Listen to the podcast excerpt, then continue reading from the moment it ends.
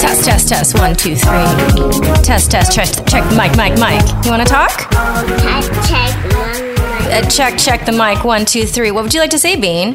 mm, You want to say hello, listeners? That's all. Hello, let's Yeah, welcome. welcome. Yeah, very nice. All right, this is Kerry from Wrap Your Head Around Silks. This is the Expecting Aerialist podcast. How's it going, guys? Thanks for being here today. I've got the bean. Say hi. Hi. Hi, listeners. So, if you check the show notes, I have a new project on the way in the works called Aerial Rehab. It'll be a free three part video series that you'll get in your inboxes. So check the show notes for that. Uh, I'm really excited. I'm really excited for you guys to see that. Today we have Dr. Janae. Okay, she's back. So she was the person I wanted to start season two with the breakdown of a cesarean section, and she is back. I've asked her to talk about postpartum and everything that at least I wasn't told before I gave birth. So we get into it. She is a firecracker. I'm obsessed with Dr. Janae, and I hope you will be too. All right, guys, let's get started. Can, Bean, can you say let's Let's get started? that. All right, guys.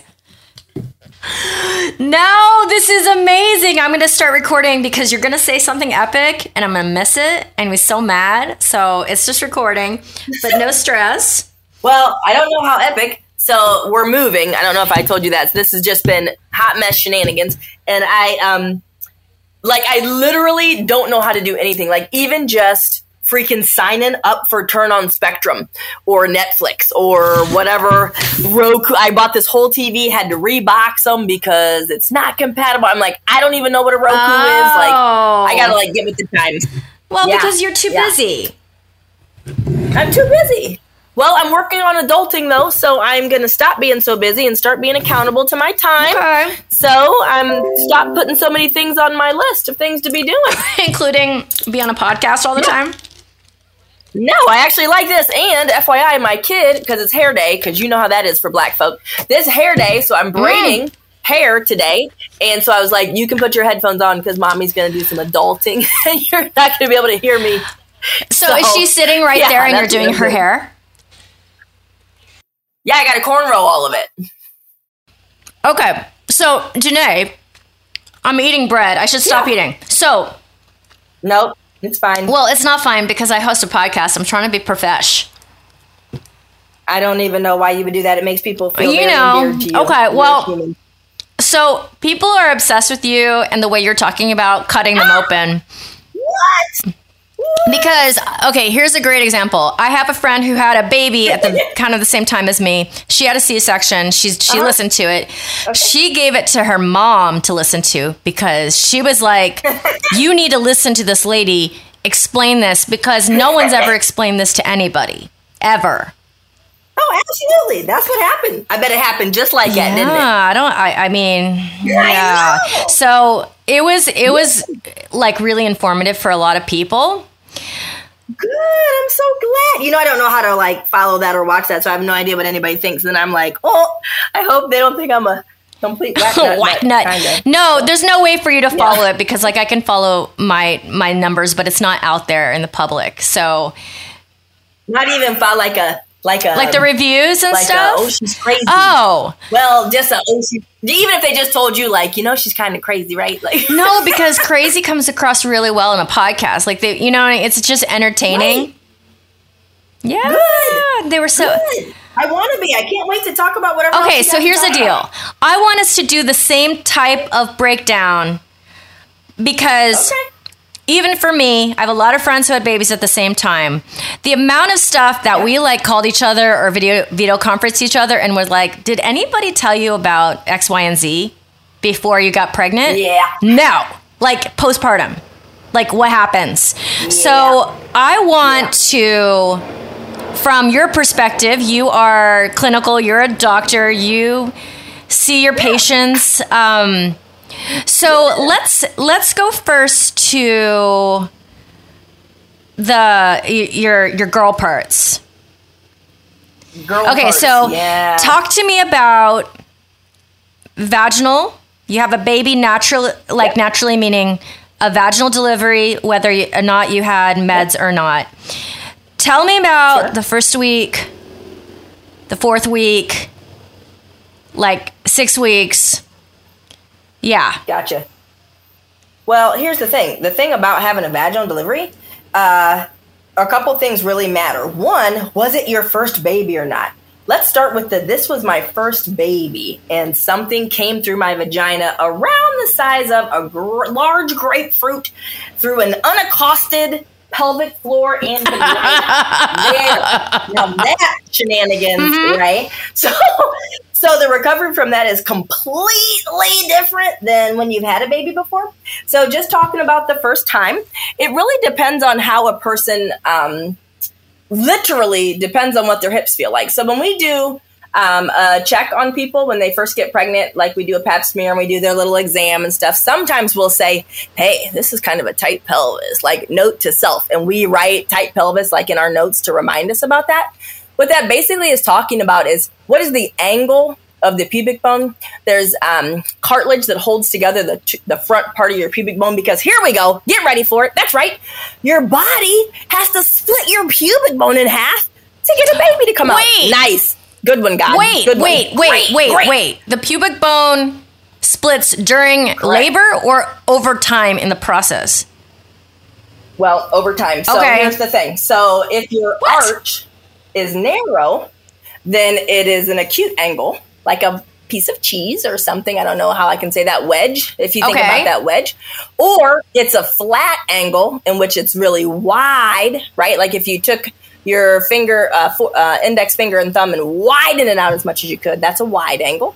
If you scrunched them together, that's an acute angle. So when we check a person, we are checking the angle right there to say, hmm, how much give has to um, happen for this baby's head to oh, fit? Oh, okay, wait, right? wait. You check by Yep. feeling Yep. it with your hand on their skin, or you do an X-ray?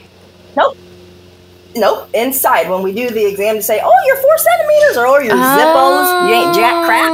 Like oh. we're saying, like where is that baby's head in relation to your pubic bone? Um, and what is that pubic bone doing? So, for example, if I put my hands in there to check somebody at 36 weeks and I feel nothing but the abyss, sister, I'm like, mother of God. That head is not even remotely close to the pelvis. I can't feel it. I can fit two fingers inside that arch. That means, yikes, you're either really far from ready to be delivering, the baby is floating, um, the baby's head is what we call asynclitic, which is crooked, um, any of those things. But when you're 36 weeks, you're not supposed to be all the way fully engaged, which we mean like really settled down in the pelvis. It's just for us to have a gauge like, hey, sis, by the way, your belly's measuring two weeks ahead and your pubic bone is narrow. You might have to push a long time. And I tell people there is not a person, hmm, I'm thinking not very often at all, that we tell a person, hey, you really shouldn't try a vaginal delivery. I tell people, hey, listen, sis, looks like you got a narrow arch. Get ready for pushing. Like this ain't about to fall out. You know what I'm saying? Mine were five pounds. They fell out. There's like nothing to brag about. But I tell people like, hey, listen, you're gonna have to get ready to push. And the reason why you have to get ready is because that pubic bone is held together by cartilage. And your body, because it's amazing, that's right, hashtag winning as women, our bodies are so amazing that our placenta gives off a hormone called elastin. Elastin is something that softens up cartilage in your body. So that cartilage, that hunk of, pretend you got a two chiclet pieces of gum holding your pubic bone together that are really, really firm like cement. Well, your body knows a baby has to come through there. So elastin that comes out of your placenta softens that cartilage up so that when you need to push a baby out, it'll give and open up that arch. That hurts like a mofo, like a Okay. mofo. That's why when people are around 36 weeks, 35 weeks, they're like, man, I'm walking and it feels like there's a bruise like right in my pubic bone. Like it's really hurting. Like I don't know, just and then when we go to measure your belly and we take that tape and we shove our thumb right down there on that pubic bone to try. Oh, I don't, I don't, I don't know what's hurting. Doctor Davis, Doctor. I'm like, I know, girl. It's the elastin. I'm really sorry. That means that's loosening up for you. Now, the benefit is okay. I'm loosening up my pubic bone. The non-benefit is guess what happens to the rest of the cartilage in your body, i.e., all you swingy dancers around here. You're gonna slip your knees easier. You're gonna slip your mm. ankles easier. You're gonna slip your hips easier. You're gonna slip, and your nose and ears actually soften, but nobody probably cares about that. So nobody talks about it. But that pubic bone our body's giving us the ability to literally disrupt that, stretch that out. That pubic symphysis allows a baby to pass through there. That being done one time hurts like a mofo.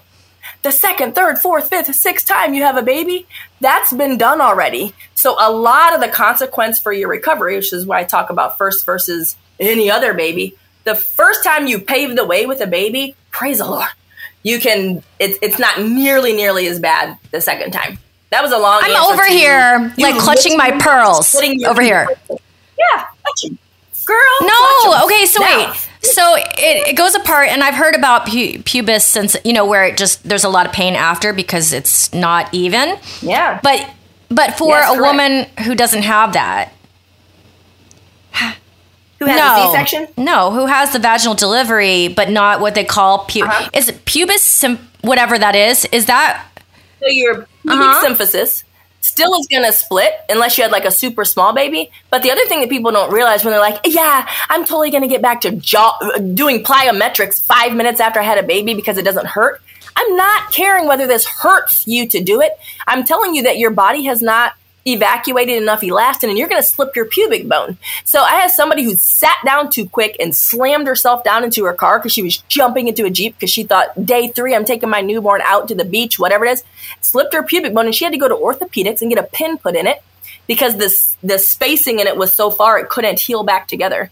So it's not a matter of it's hurting your body like I'm sore or not. It's a matter of letting your body heal into some solid pelvic structure so that when you sit down, get up, have sex, jog, run, do lift weights, uh, deadlifts, um, lunges, presses, that your pubic bone doesn't slip. I think that's a misconception for a lot of mm. athletic people who think, "Oh, I'm totally fine." Well, happy for you, but don't be coming in here complaining to me whenever your pubic bone is on fire and you can't get your crap back together. That is a you problem, and I, we told you don't. Okay, okay, okay, okay. I'm starting. Okay, now I'm starting to understand. You're welcome. Mm-hmm. Okay. That's my favorite. I have weightlifters. They're like, I totally have a high pain tolerance. It's not about that.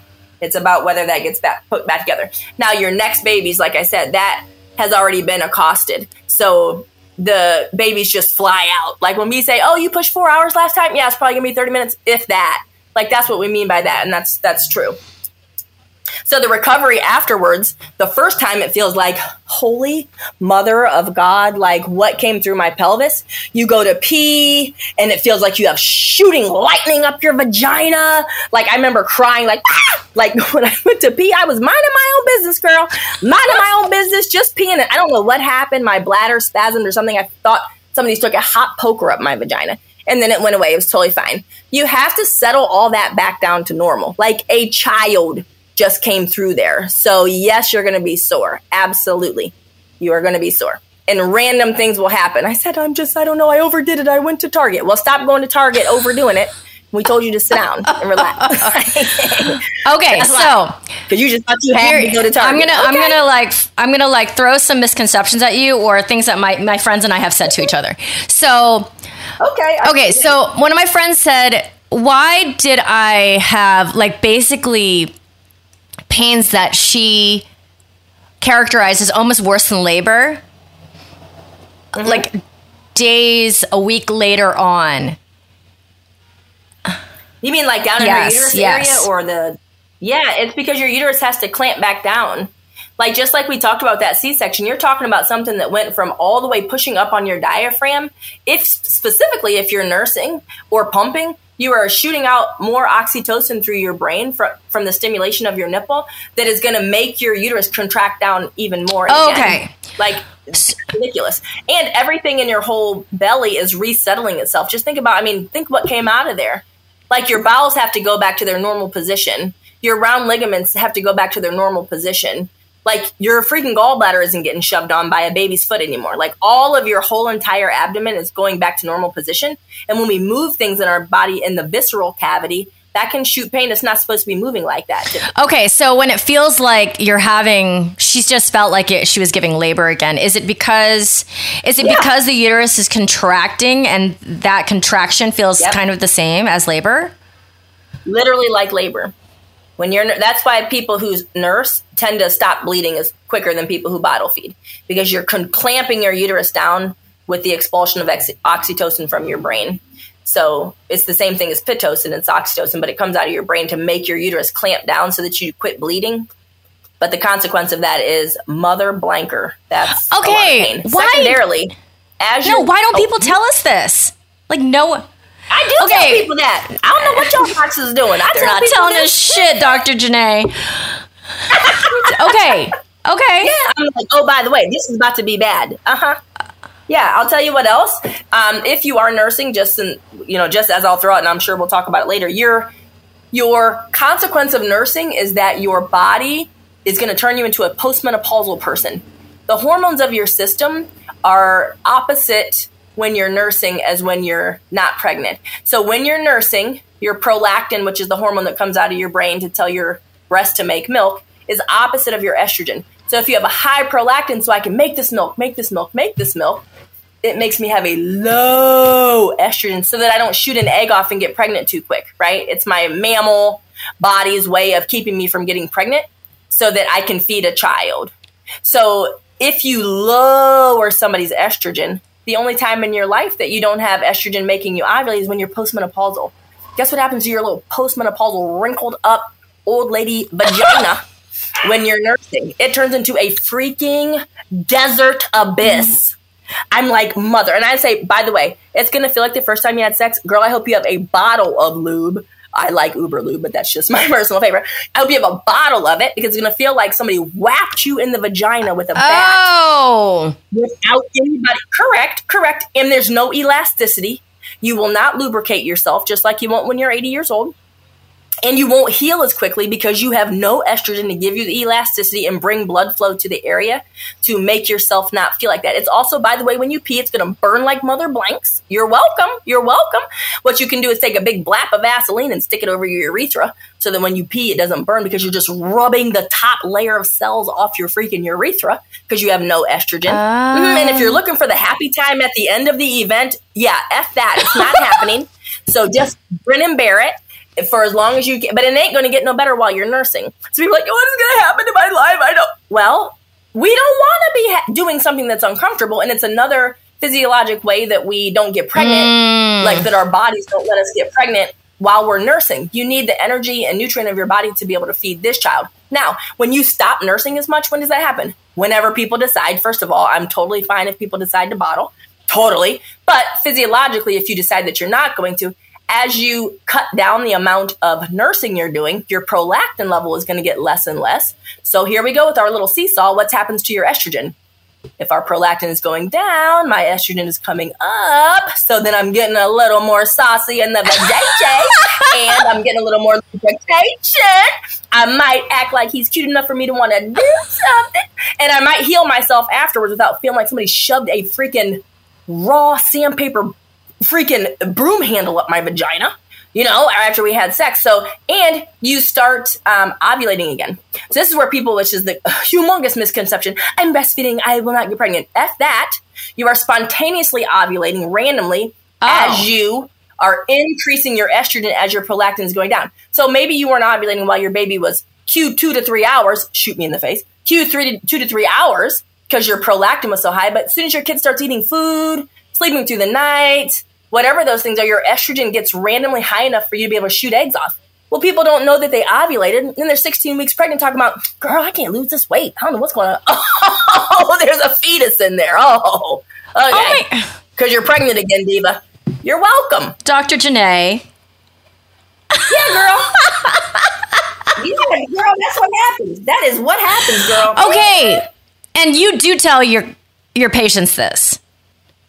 Heck yeah, I tell because that is like a false advertisement. If anybody thinks it's supposed to be like a fantastic time postpartum, Oh, and how about when the liver falls out of your uterus? When the placental eschar, which is the big scab, about seven to ten days What? after you have a baby, a big plop of liver falls out into the freaking toilet, and you think you're bleeding to death. Yeah, there you go. Okay, Tell 'em about I had no idea. I didn't know about that. Yeah, that's why I tell them don't call. These are things don't call me in the middle of the night. It's just your placental eschar. Yeah. hmm Oh my god, I didn't know. Okay, can you go back and explain what that is? What you just said? That scab?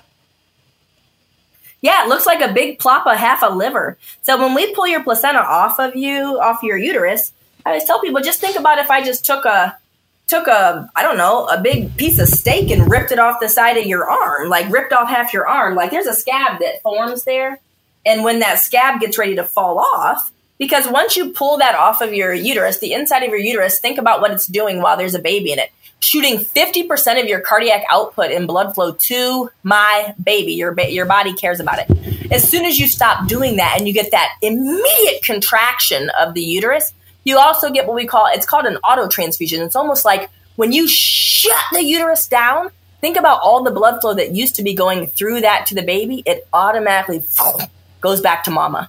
You get a transfusion almost back to yourself. Now, before you freak out about bleeding, you're supposed to lose about a liter in in delivery. Don't worry about it. People are like, I almost bled to death. No, you didn't. Your body made 50% more blood flow than normal. If you had not been pregnant and been 50 years old, yes, you might have bled to death. But hashtag winning, we are made to do this. So no freaking out, everybody. This is totally fine.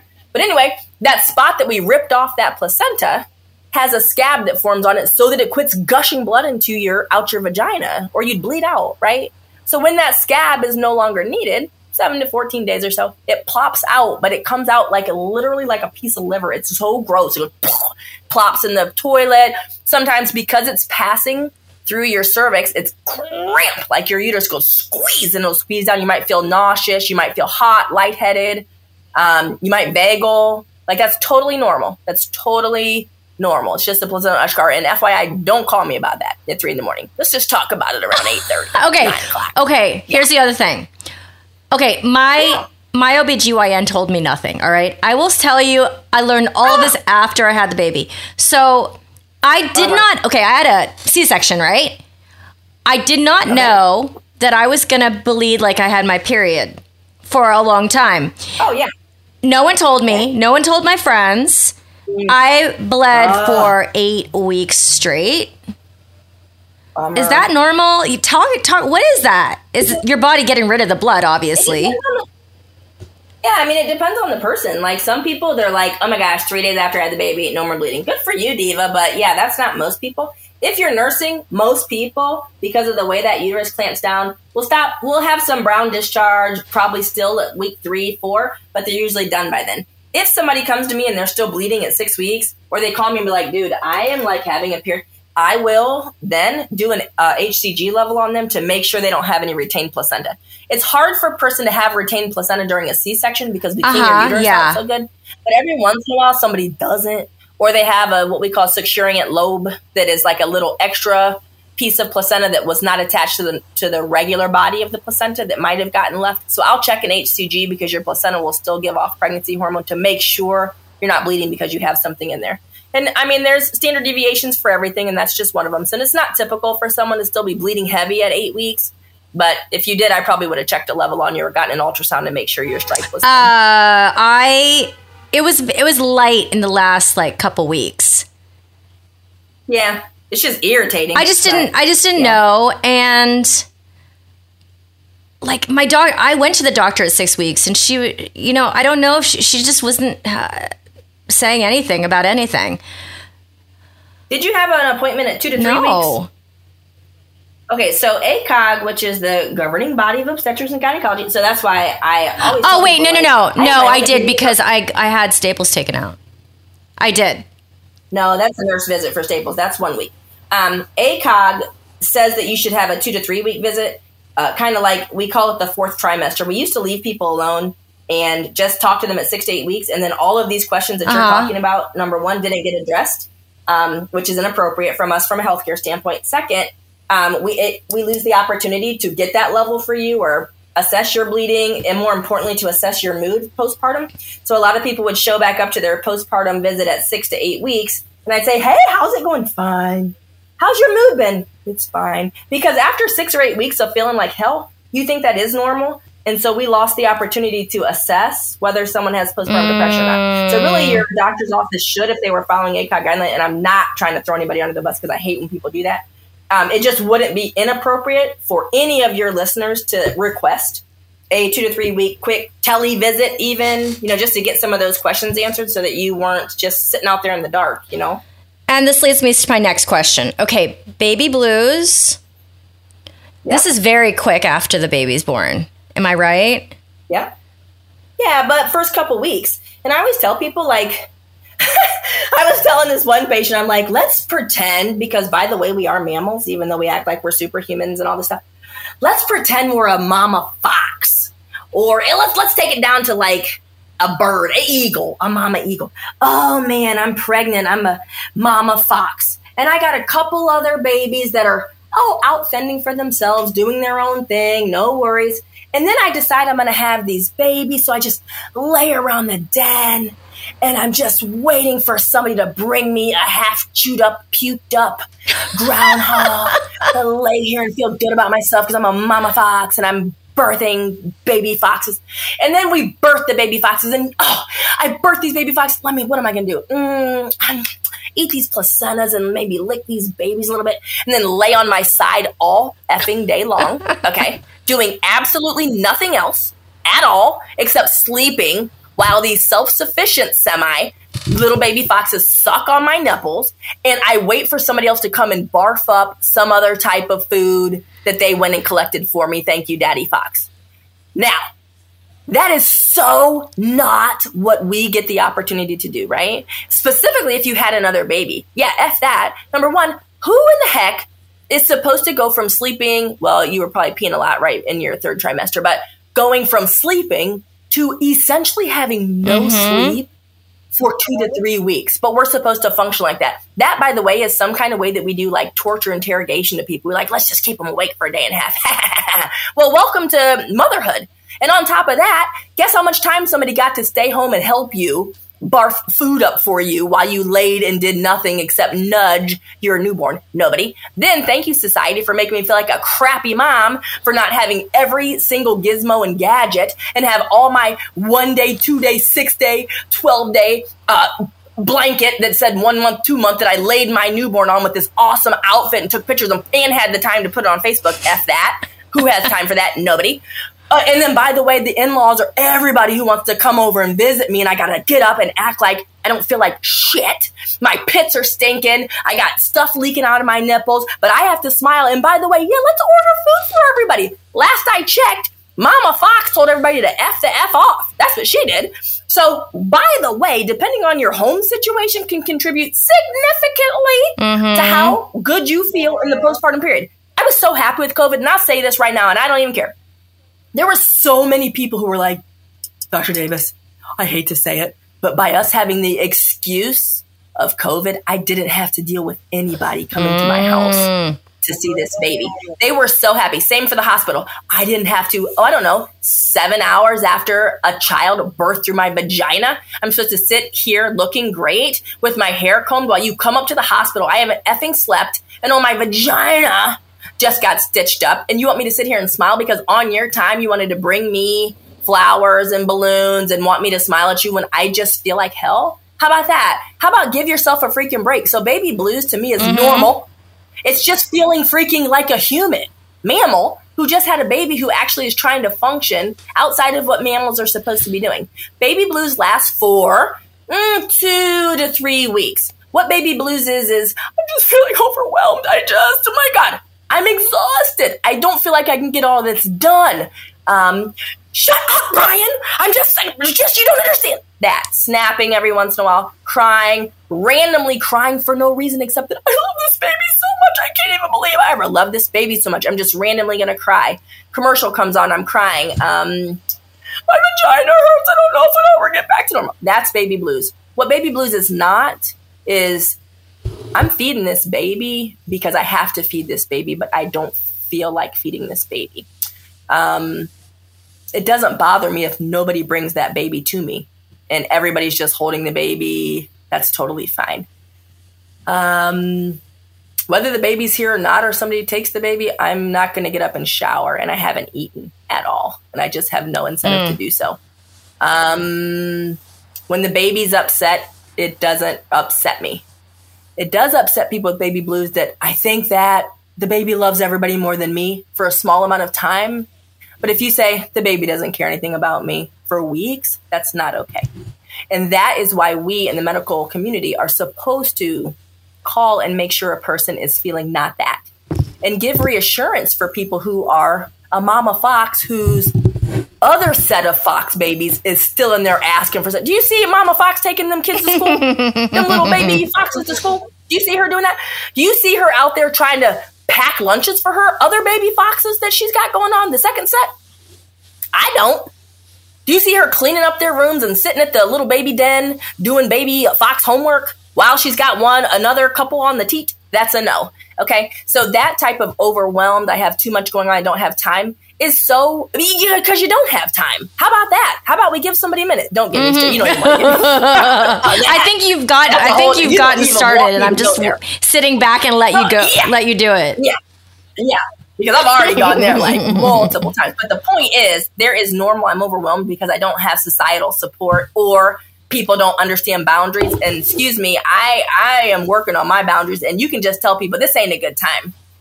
Like we just we would and uh, can you believe that Leslie and so and so said they would not want anybody to see the baby for three weeks? Yeah, f off. Because freaking she doesn't want to have to put a bra on and make you a crudité table so that you can come over here eating snacks, feeling good about yourself when she just had something come out of her vagina. So get over yourself. How about that? How about that? okay, that wasn't nice, but I don't care. And anybody listening, I hope you take take it to heart because I don't care because I've had too many people come in exhausted trying to keep up with the pregnancy Joneses or whoever them folk are. It's too much. It's too much. So half people aren't aren't depressed; they just don't have appropriate boundaries, or other people who respect those boundaries, which is a whole separate situation. Okay. Okay. Okay. Okay. You when when I when the baby came out, I was like, Mm-hmm. why do I still look four months pregnant? Correct.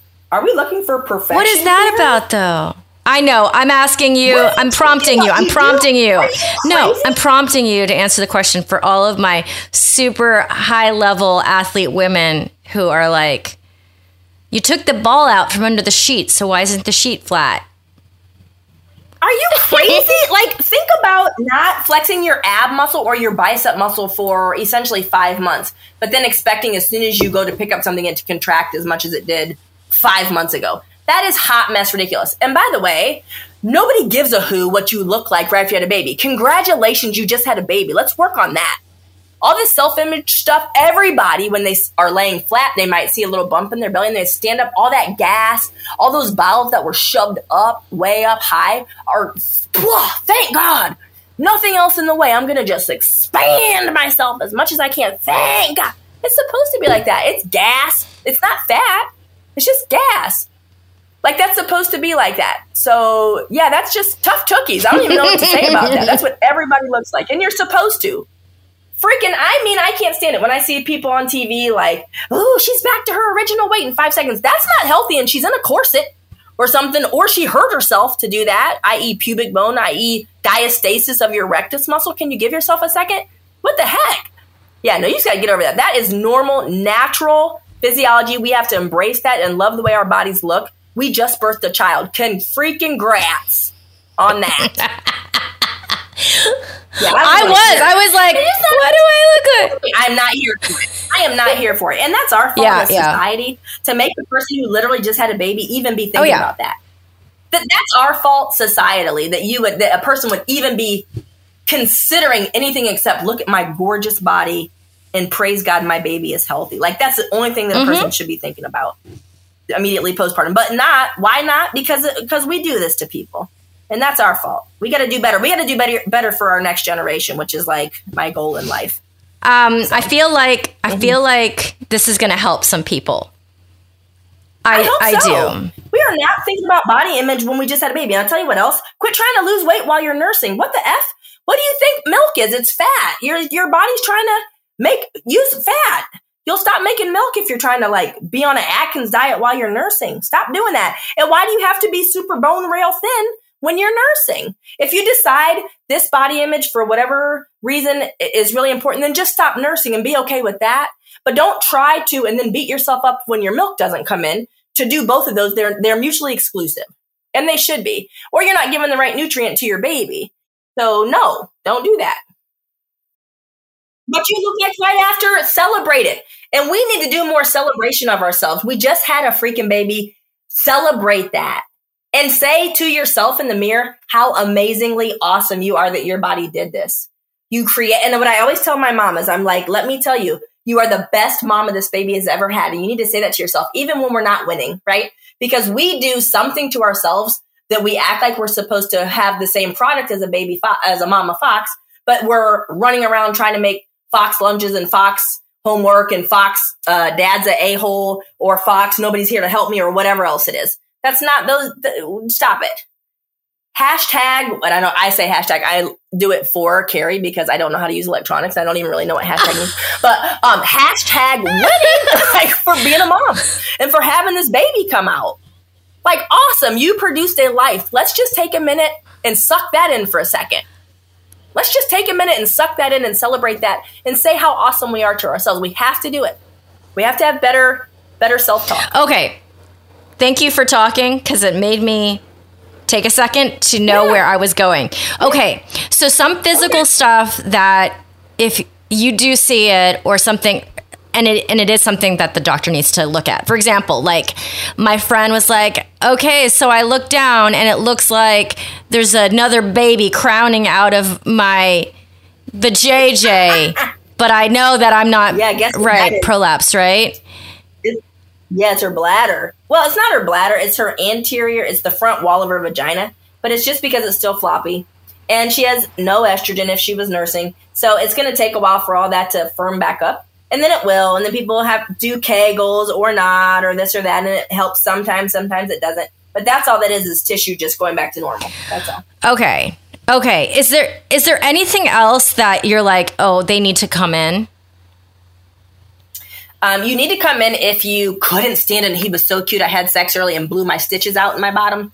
Um, that you need to come in for. The reason I say that, and because there's a ton of people um, who are too embarrassed to say they had sex before the six weeks, um, whether it was because they really wanted to or their partner, or they don't feel strong enough to say no, Mhm. whatever it is.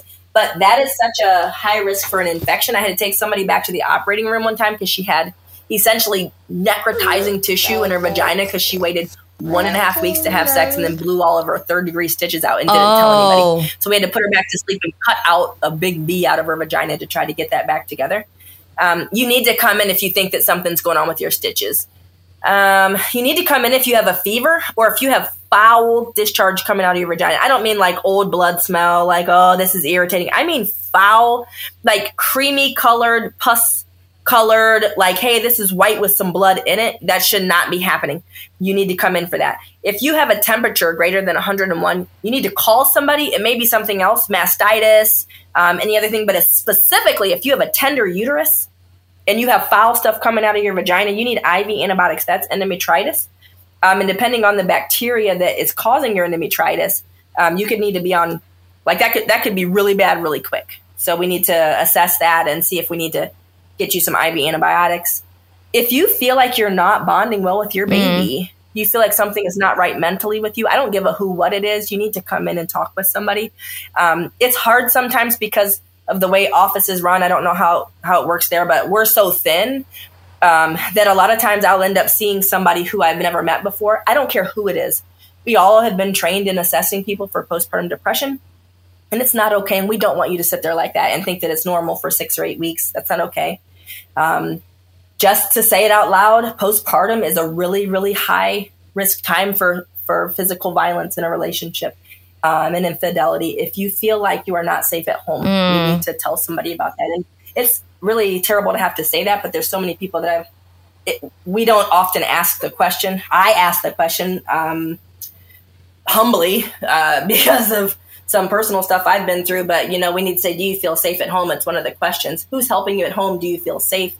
Um, and and specifically ask about intimate partner violence for people Um, if you have any food insecurity, again, need to tell somebody Mm-hmm. about that. Um, what other medical things? If you think that you have, because postpartum period, it- you can get blood clots. If you feel like, man, my calf is hurting Mm. really bad, I have a cord down the back of my calf. This is red and raised. Um, when I go to flex my foot towards me, it hurts really, really, really bad. I can't, I can't do a calf stretch on the wall. You need to tell somebody that because just the hormones in pregnancy in general can cause people to have clots. That's why we tell people you can't start your birth control for at least six weeks till that hormone gets out of your system. I want my pills right now. No, diva. We're going to wait six weeks on that so that you don't increase your risk for getting a blood clot in your legs. So that would be a reason you would need to come in and be evaluated.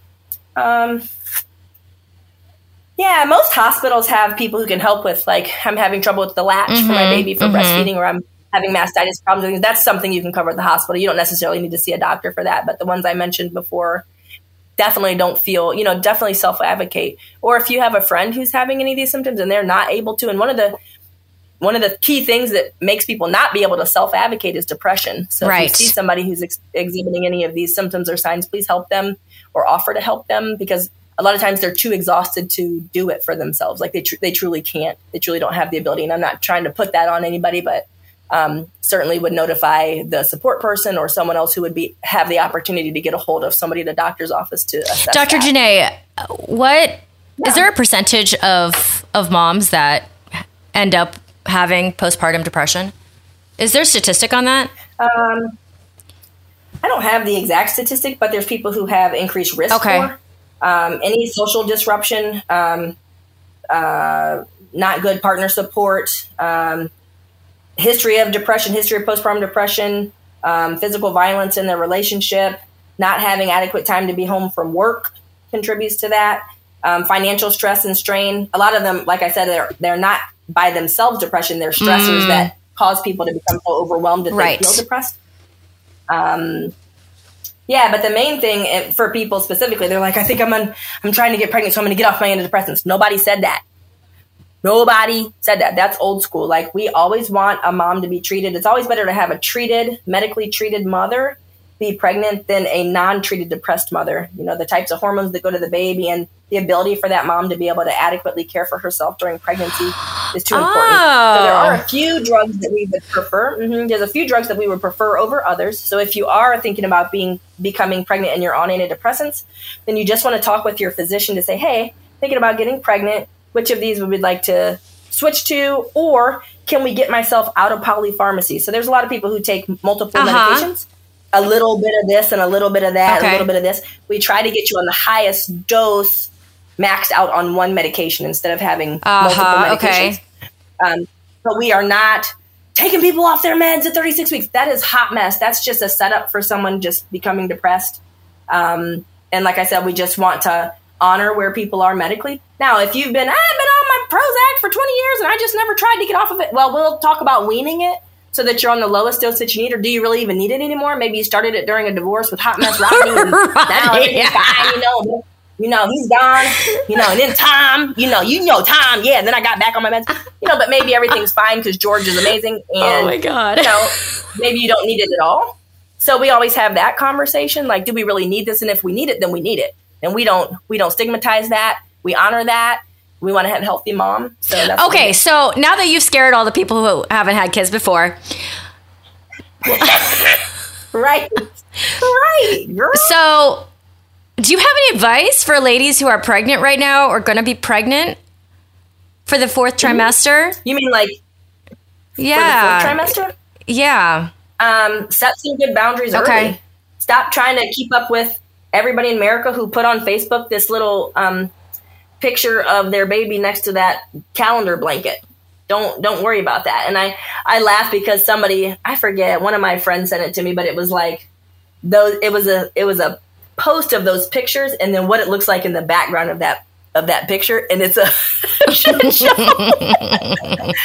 like that blanket with that baby on it is the only thing that is normal or typical in that picture. Like there's three other kids that are like tied to a chair. There's so a box of Cheerios thrown on the floor, like you're throwing a ball at this toddler to tell him to go get it so you can snap this picture. It's so unrealistic. Nobody's sitting around with nothing going on taking these pictures. This is hot man. Just stop lying. Stop Stop lying. You know you good and damn well ain't over there with everything ducks in a row, or you're just not a typical person. Like, and where's the badge of honor for saying, I just need a minute? Like, you're allowed. So if you are getting ready to start thinking about being pregnant, or you are in that fourth trimester, set those boundaries now. Hey, everybody, just heard this crazy doc from Ohio. Gonna go ahead and try it. We're gonna see what it's like just inviting you when we're ready. And God loves Zoom and Skype. We're gonna set a Skype time. Like, let's send everybody in the whole family a link for 8 p.m. on week one, week two, week three. Get them all at the same time. Why are you making a crudité table? I'm not scooping out watermelon balls for this shit. Are you crazy?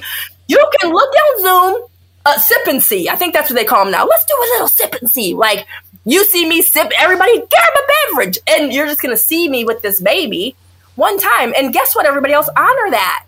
Honor that with other people. Give me a break. Like everybody needs a minute.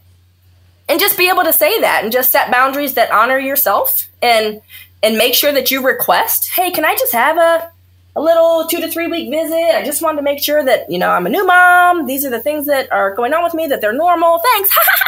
you know, they'll be like, oh, yeah, we totally already do that. Awesome. Good to know. But yeah, self advocate early for that. Um, have one person who you ask if it's three in the morning and I'm about to lose my shit, can I call you? Have that person number that you said out loud. If it's three in the morning and I'm struggling, can I call you? And let them say yes out loud to you so that you're not struggling at three in the morning when you're crying. Because all of us mm-hmm, have been mm-hmm, there, yeah. right? Like I had postpartum depression, specifically with my second baby. I have anxiety anyway, which I probably told all you guys before, which is probably why I'm so like transparent about my struggles. But like I, my anxiety is brought on heavily by sleep deprivation. So when I'm on call for 72 hours in a row or whatever, like, I mean, I can hardly sometimes drive down the road. I think everyone's going to slam into me. Like my, like my nerves are bad. So whenever I have my babies, like I literally would see my, I'd walk to the stairs with my baby and see myself dropping the babies down the stairs. Like I would see them tumbling out of my arms. Oh my God. I had to sit down on my stairs and on my butt each step, get myself down the stairs. I couldn't even get down the stairs if I had been awake for too long trying to deal with this breastfeeding mm-hmm. or whatever else was happening and just a hot mess. Then I would see horrible things like she'd be crying and crying and crying and she was only five pounds. I gotta feed her. She has to gain weight. What's happening? What's happening? I wouldn't get sleep. I'd walk in there to go look in her crib and I'd see myself putting a pillow over her face. wow. Like I, would I would see it in my mind. I would see myself doing it, but I wasn't doing it. And it scared me so bad. It scared me. I'd have to leave the room. I'd be like, oh my God, because I would never want to do it, but I would see it happening. But that's what's, that's part of my mental illness. That's part of my anxiety. What happens, I'll see cars run into me or I see this type of stuff. And to now, you know, my one baby's 18 years old, my other one's 11. I can say that with such compassion when I talk to my moms and I'm like, listen, you are not a crazy person. Those hormones and that sleep deprivation aligned with whatever we have going on in our in our system in our minds in general can be so scary. It's okay to say it. And I tell all my patients that so that they know I'm a safe space. So whenever you're talking to anybody who's going to have a baby or just just having somebody's number. Listen, this crazy doc from my house, she said, I just got to listen. Janice, can I get your number real quick? Girl, if it's three in the morning, I got to call. Kid, is that okay? she just told me to write it down. Just to know that you have a person you can call will take weight off of somebody. If you're listening to this and you know. Oh my God, Dr. Janae, I had, I had, uh, postpartum anxiety as well. Not in the same form. Like I didn't have mm-hmm. those thoughts, but mm-hmm. I, I, um, it was the hardest three months of my entire life. Her her Absolutely. first three months of life. And I wanted a baby. I wanted a baby so bad, and I love her so much. But it was really hard. It was really terrible, and I, I, you know, for me, what it's very interesting that you talked about like the whole antidepressants, old school, new school, because I went the old school and I had a little bit, you know, I had that pregnancy hormone, so I I weaned myself off Zoloft because I always like I, I thought I didn't need it anymore because I was one of those people who was like I've been on it for a couple years. Right. You know, I was on 100 milligrams a day. I was like, you know what? I don't think I need to be on mm-hmm. this anymore. And then the baby was born. All of my levels completely dropped to the ground. Yep. And now And by the way, Zoloft is one of the most common that we start people on because it was studied the most with breastfeeding. Okay, right. And so I went to see my primary in tears. You know, this was like I was already struggling and then got put back on it. And now I realize because I, I think back to me as a teenager, a kid, a 20 year old, I couldn't stop crying. Ever. Correct. I was crying all the time. I was emotional all the time. And I'm a pretty strong person, but I would just respond to things with tears. So I I know now that until my chemistry changes a lot, if that happens, I'm on it. Because it mm-hmm. makes me a You're normal it. person. It makes you. It makes you you. I don't want to say normal or abnormal. I would say it makes you feel like the best version of yourself, Yeah. and that's what's okay. Like I tell girls all the time when they come in, like, "When I'm on my period, I'm crying." Sometimes I'm like, "Is it impacting anybody else? Are you getting ready to get fired?" Like if if your friends just need to leave you be a little bit, that's not impactful to their life. Like you don't have to apologize for having a small hormone fluctuation. If, however, I'm crying all the time, Dr. Janae, I'm there's nothing I, I can't bond with people. I, I can't even focus. Then then that's when it needs treated when it's bothering you, not when it's bothering necessarily somebody else. Does that make Yeah, yeah. It makes me feel. It makes me feel like I, yeah, can function and and I'm not. I can have rational. Like I'm. It makes me like not as irrational when you're crying all the time. Correct. You're making decisions in an emotional state. Yeah, so I'm just really grateful that I figured that out. Although it took me longer than I. You know, I look back. I wish I had figured it out earlier, but it's okay. I'm still young. You know.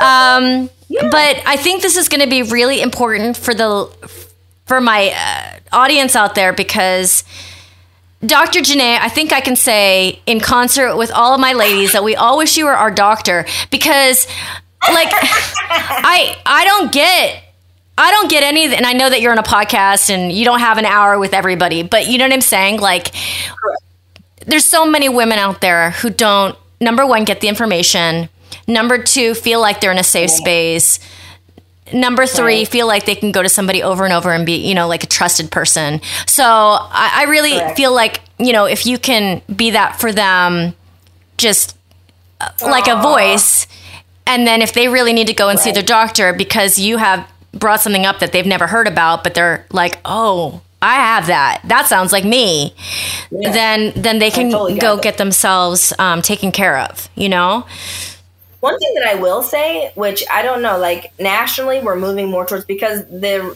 the sh- long and short of it is we're running out of doctors, um, particularly in obstetrics. Like people are just like over it because it's so stressful. So there's a lot of uh, health systems that are going to a centering program system. I don't know No, if I haven't. or not, but it's basically like group prenatal care.